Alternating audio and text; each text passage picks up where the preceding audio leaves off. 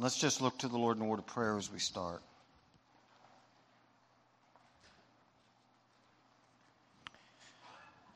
Lord Jesus, I pray that you would open our eyes that we could see you.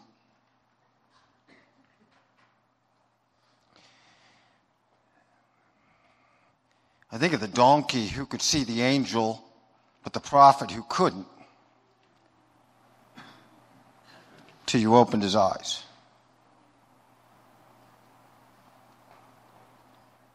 I think of Elisha and his servant when, Lord, Elisha said to you in prayer for his servant, open his eyes that he can see.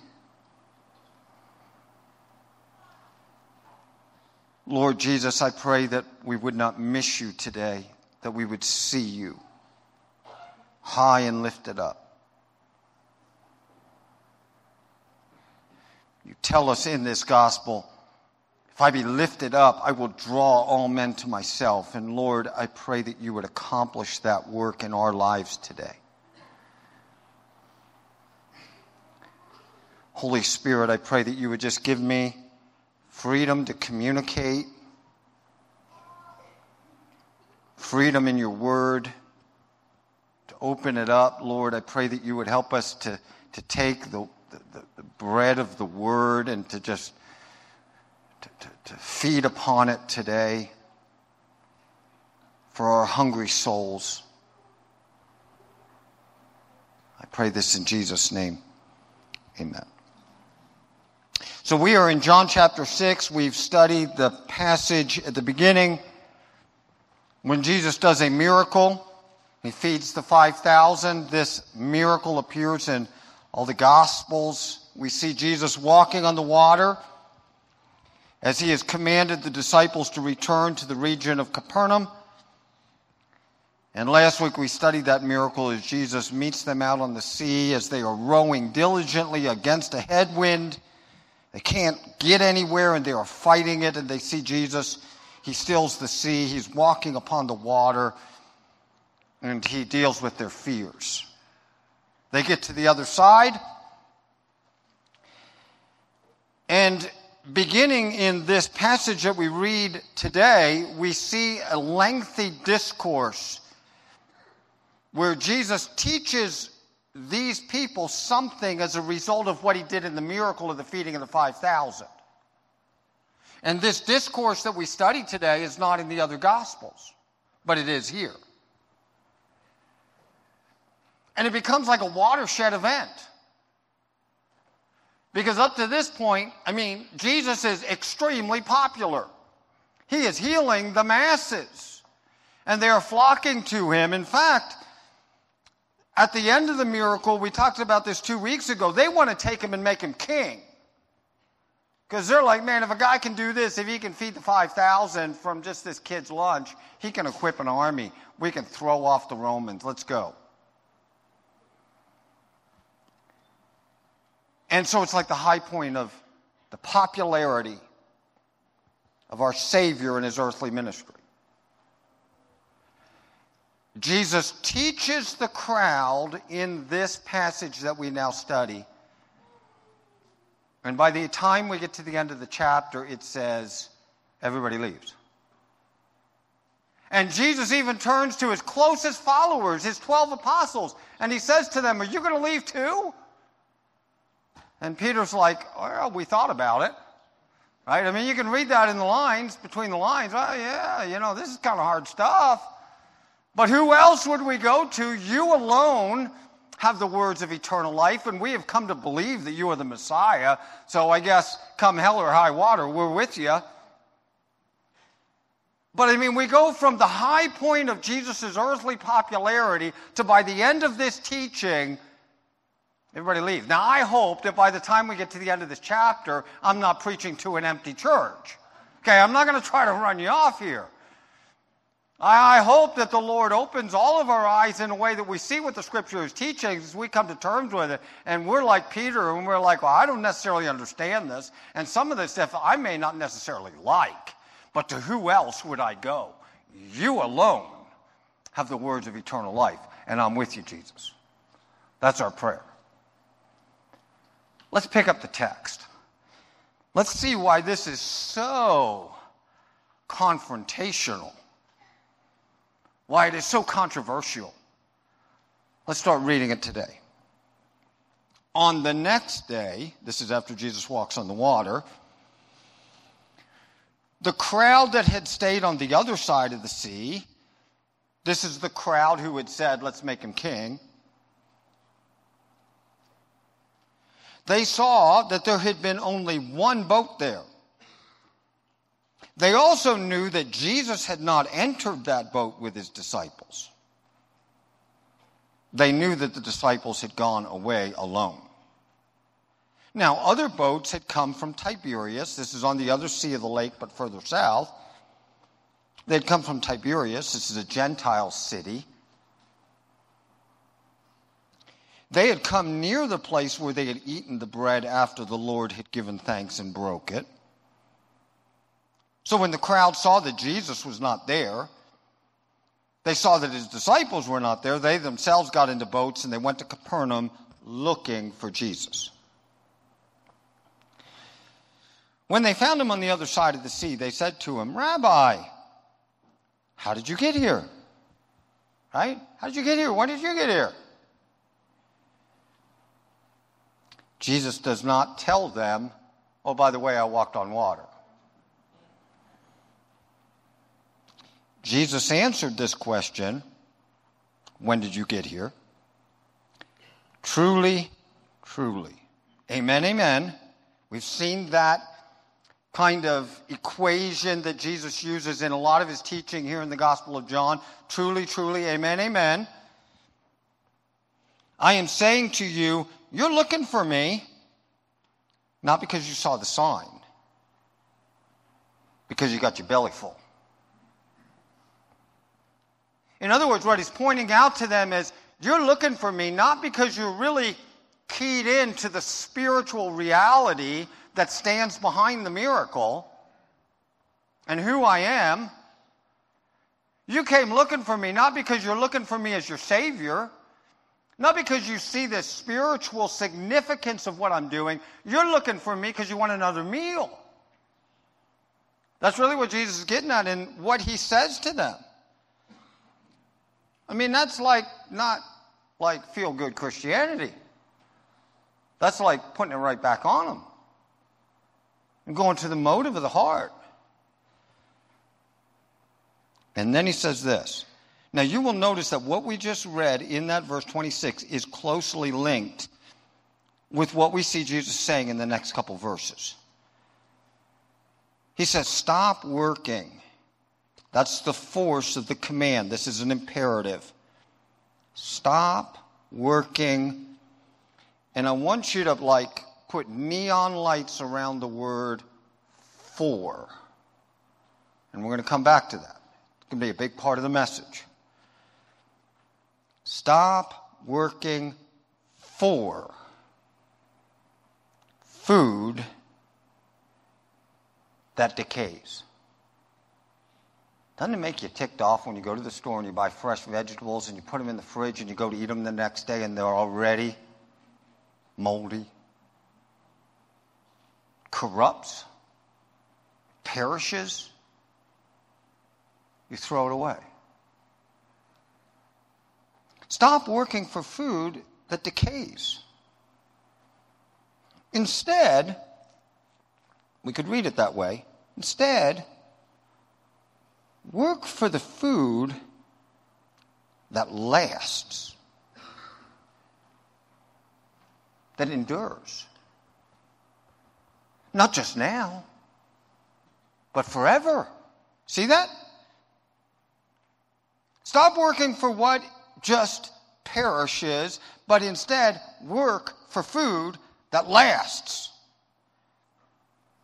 that will give you eternal life. And it is the Son of Man. That's an important title of Jesus. It is the Son of Man who will give it to you. For on him, God the Father has put his seal. I'll explain that right now because I'm not going to come back to it later in the message, but that phrase there, to set his seal, to certify something and then place a seal upon it. What do they call that seal in America? The seal of good house, what, what is the, the good housekeeping seal of approval, right? So whoever does the good housekeeping seal of approval has certified that this product that you're going to buy is going to work. That is what they claim. The person claims that it'll do this. It is the one gadget that if you have it in your kitchen, ladies, it will do all your work for you. And it also cleans up really easy and everything else that we know. And so it's certified and it is sealed and you can see that seal on the packaging. And it tells you this thing is what it claims to be. And Jesus says, It is God the Father who has certified and sealed that I am who I claim to be. That phrase is used in the rabbinic literature to speak of the role of the Levites in certifying a Passover lamb. A Passover lamb had to be approved as without blemish. And then it could be eaten and used for the Passover. And Jesus saying here, I have been certified as your sacrifice. And they get it. That's their culture. It goes on and says this. They then said to him, What must we do to be doing the work of God? That's an important question. It definitely ties back to what he said earlier when Jesus said, Don't work for food that perishes, work for what lasts. That'll bring you eternal life. And so they ask a question. They understand the significance of that. And basically, we could put that question into our language by saying this What do I got to do in order to do what God requires of me? What is the work that God requires?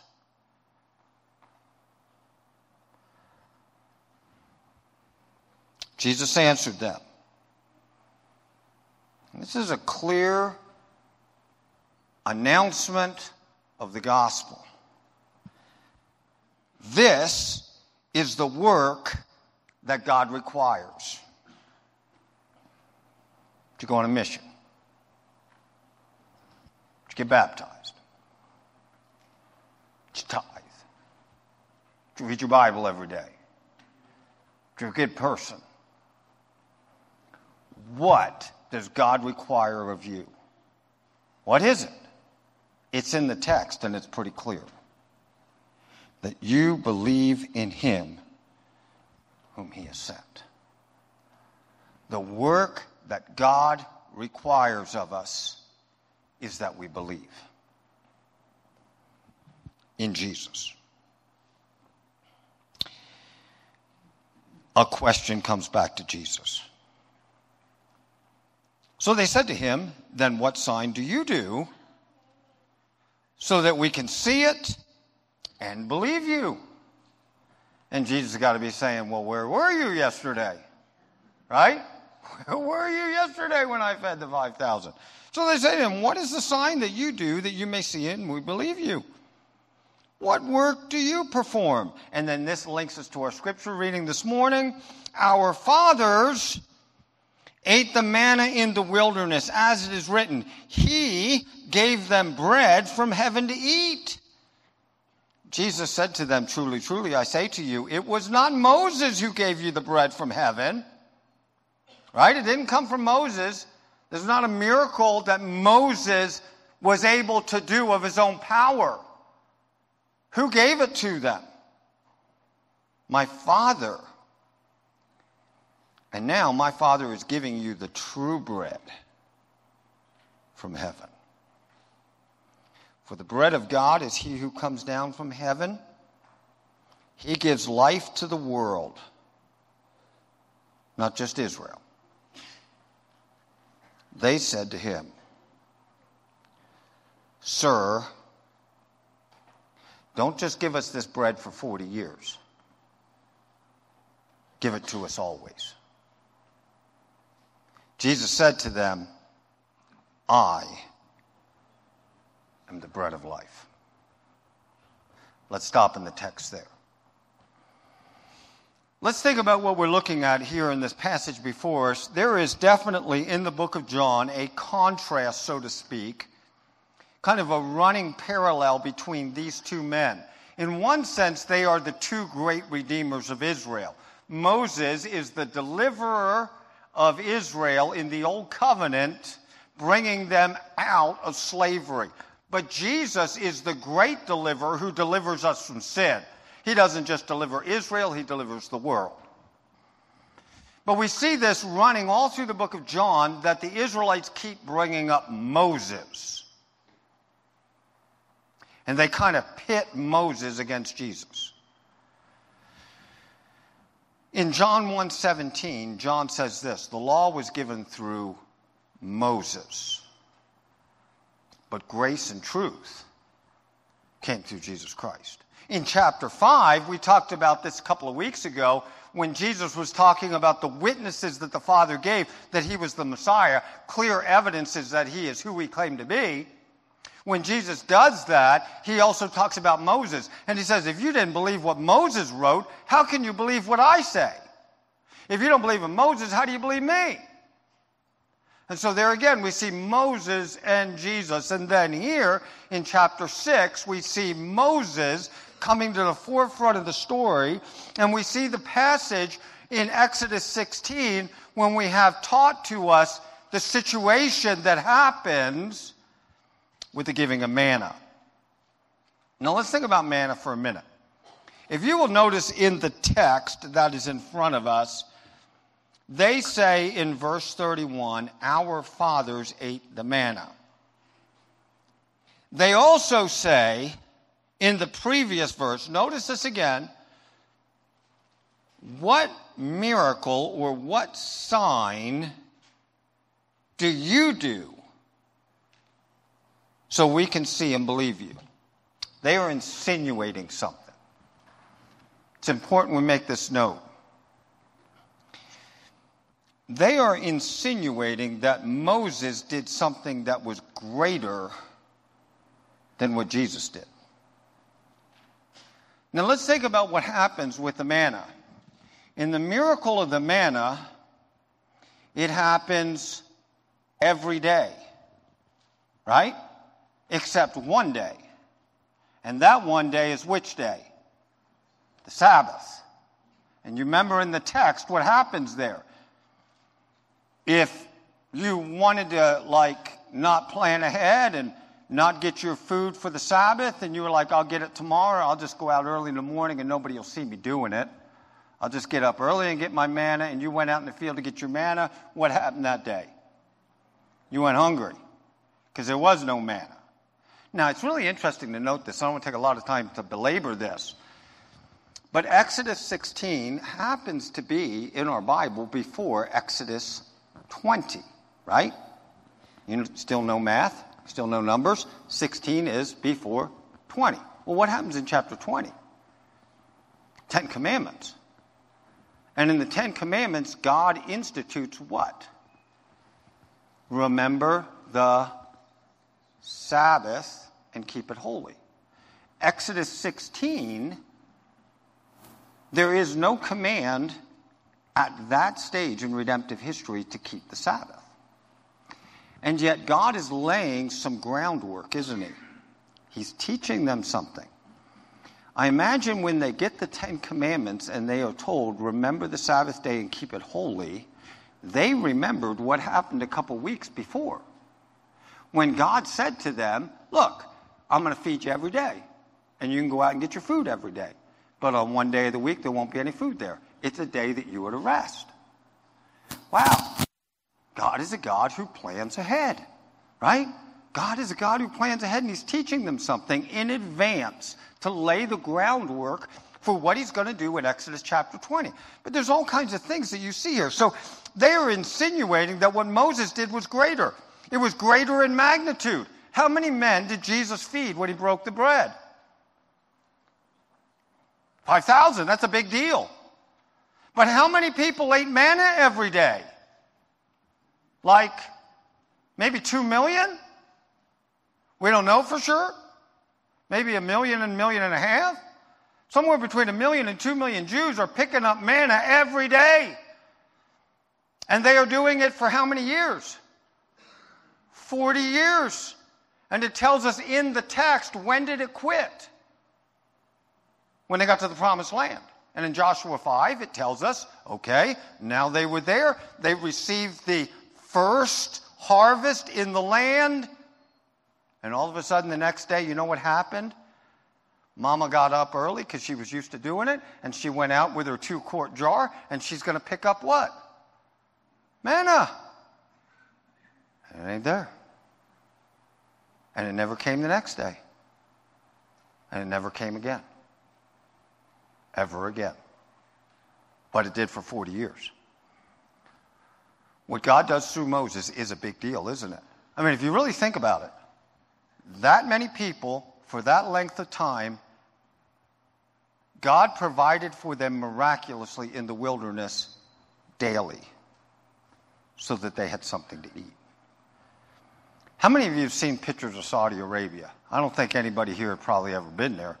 But I mean, it's not like the land of milk and honey, is it? No. It ain't the land of milk and honey. Now, you go back several thousand years ago, it was, there was a whole different climate then. We talk about climate change. Climate change occurs not because of fossil fuels. If you didn't know that, please know that. It's not fossil fuels. Climates have always changed. I mean, go to the Silk Road and look at the cities that disappeared in the sand of the Gobi Desert that were once thriving metropolises and now they are buried under sand. Had nothing to do with fossil fuel, had nothing to do with carbon emissions.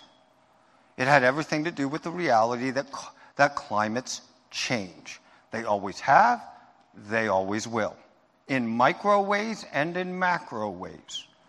Make sure you get that one. Okay? Don't just read the Jackson Daily to form your worldview on climate change. So, Saudi Arabia wasn't always as desolate as it is today.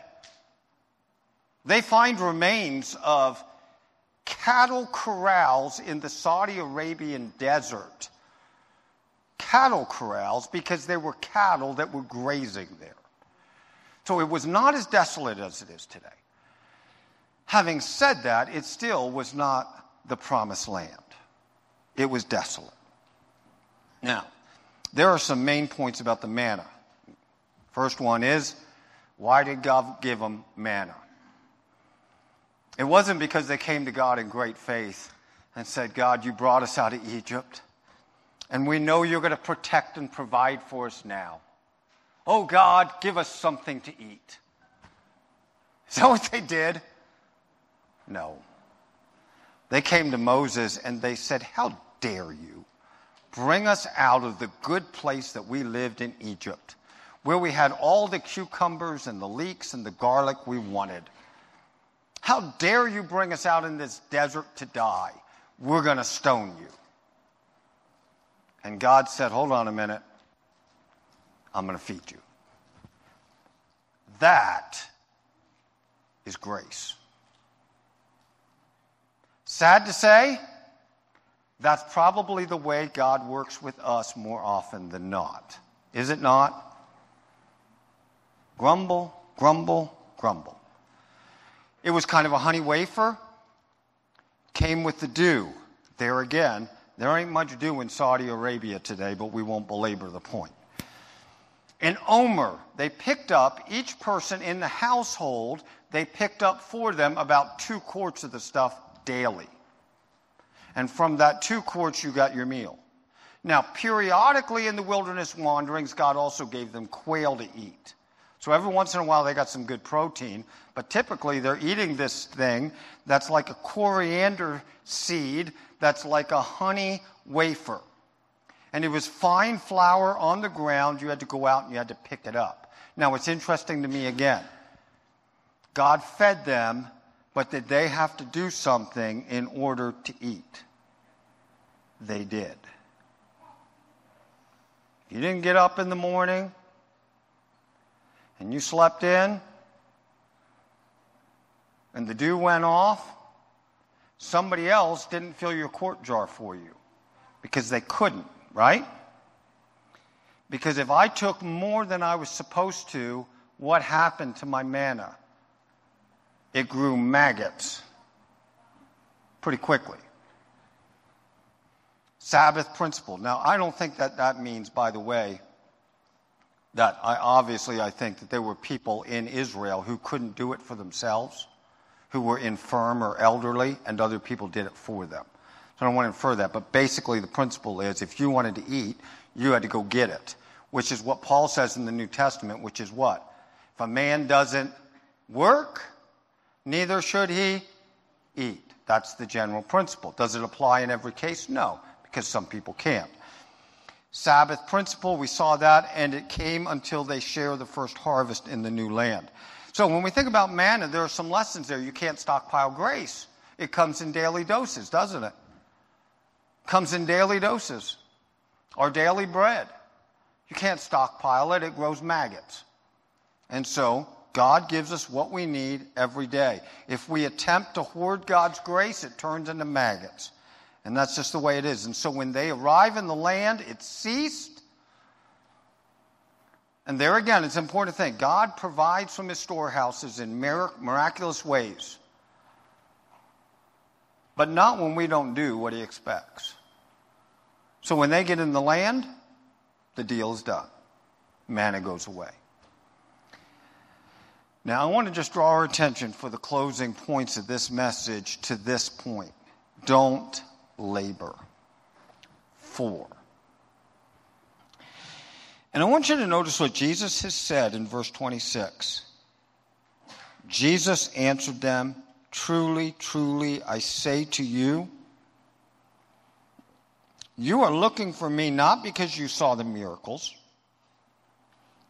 and he's really there talking about the spiritual reality behind the miracle, what it signifies, the sign. He says, You're looking for me not because you're interested in the spiritual reality, you're looking for me because you got your tummy full.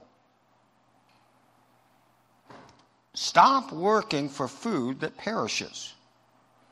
Work instead for food that lasts all the way to eternal life. What does Jesus mean by that? He says, Don't work for bread that perishes, do labor for bread that endures. This links verse 25 and 26 clearly in the text, as we already noted, but I want you to notice this word for. That word is for is very important because it expresses purpose. Why are you doing what you're doing? Why?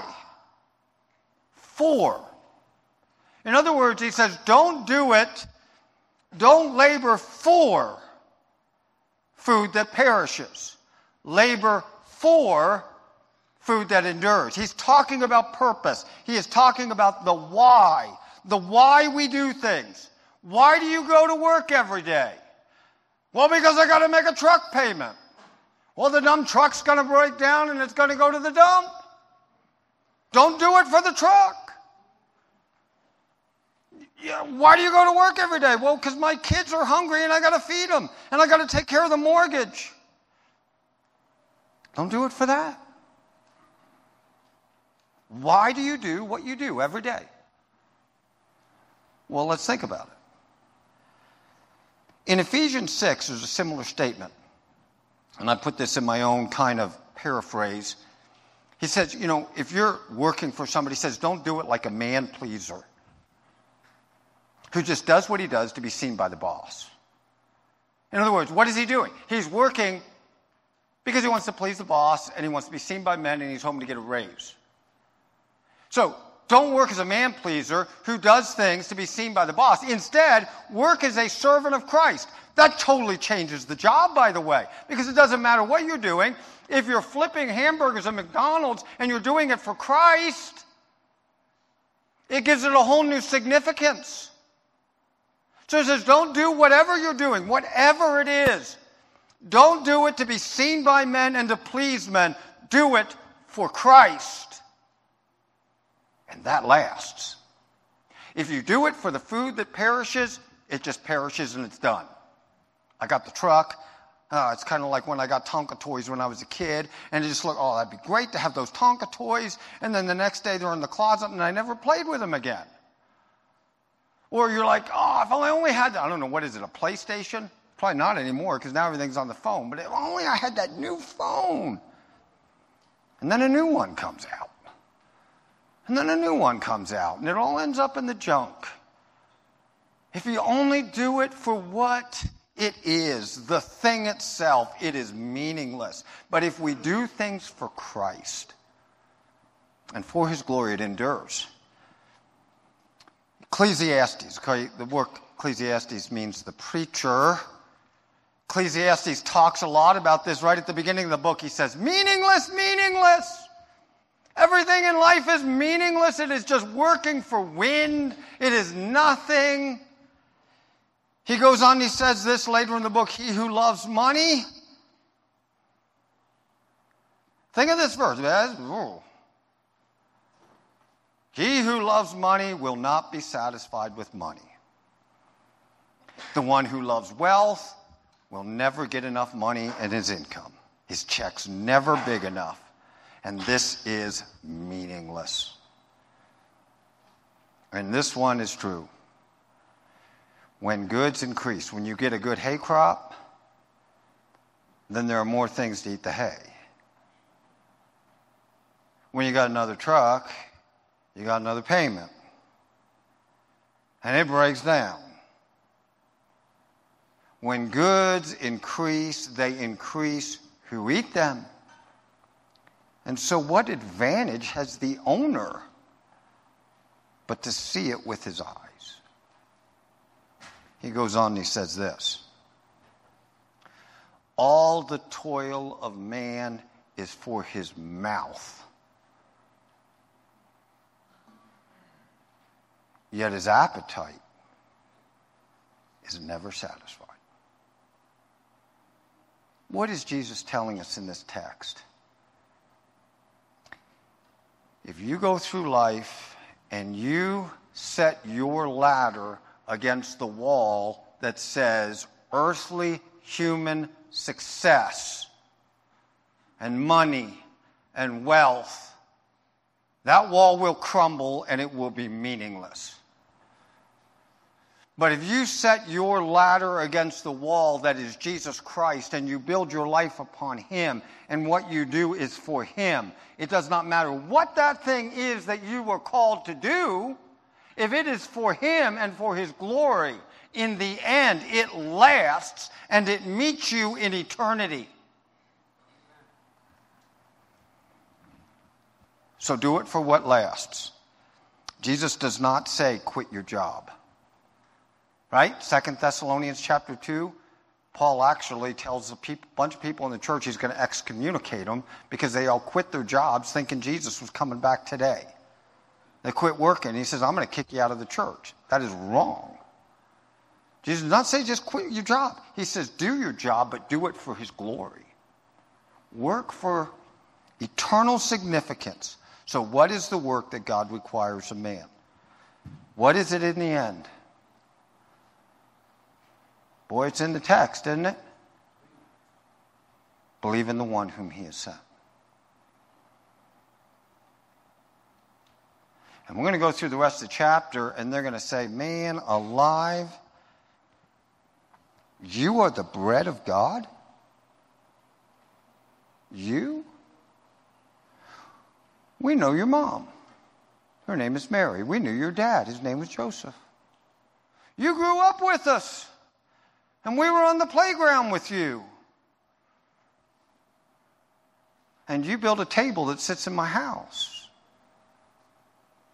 Because you're a carpenter. And you're going to tell me that if I'm going to go to heaven when I die, it's be because you are the bread of life and I got to put all my eternal eggs in your basket? And most of them say, We're not going to believe in you.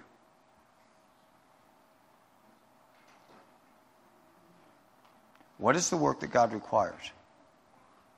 Sum in total that you put all your eggs in the basket that says Jesus Christ. So that when you stand before God someday and He says, Why should I let you into heaven? the only answer that you have is because Jesus died for me. That's it. It's not because of anything else that you have done. It's because my sin was paid for on the cross by my Redeemer. Let's pray. Father, we thank you for your word, for your truth.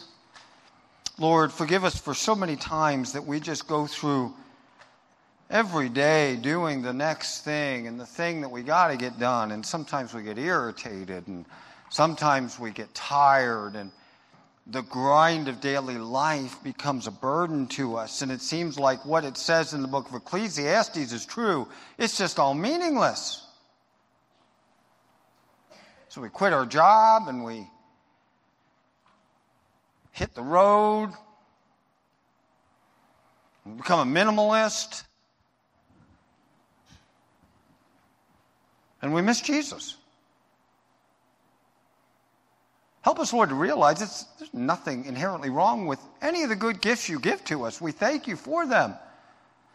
You bless us with so much, and those things are great and they are good, but they are meaningless in and of themselves. The glory and the grace is yours. Lord, may we find eternal significance in who you are and just throwing ourselves on your mercy and calling you Lord and Savior and believing you. And so I pray in Jesus' name.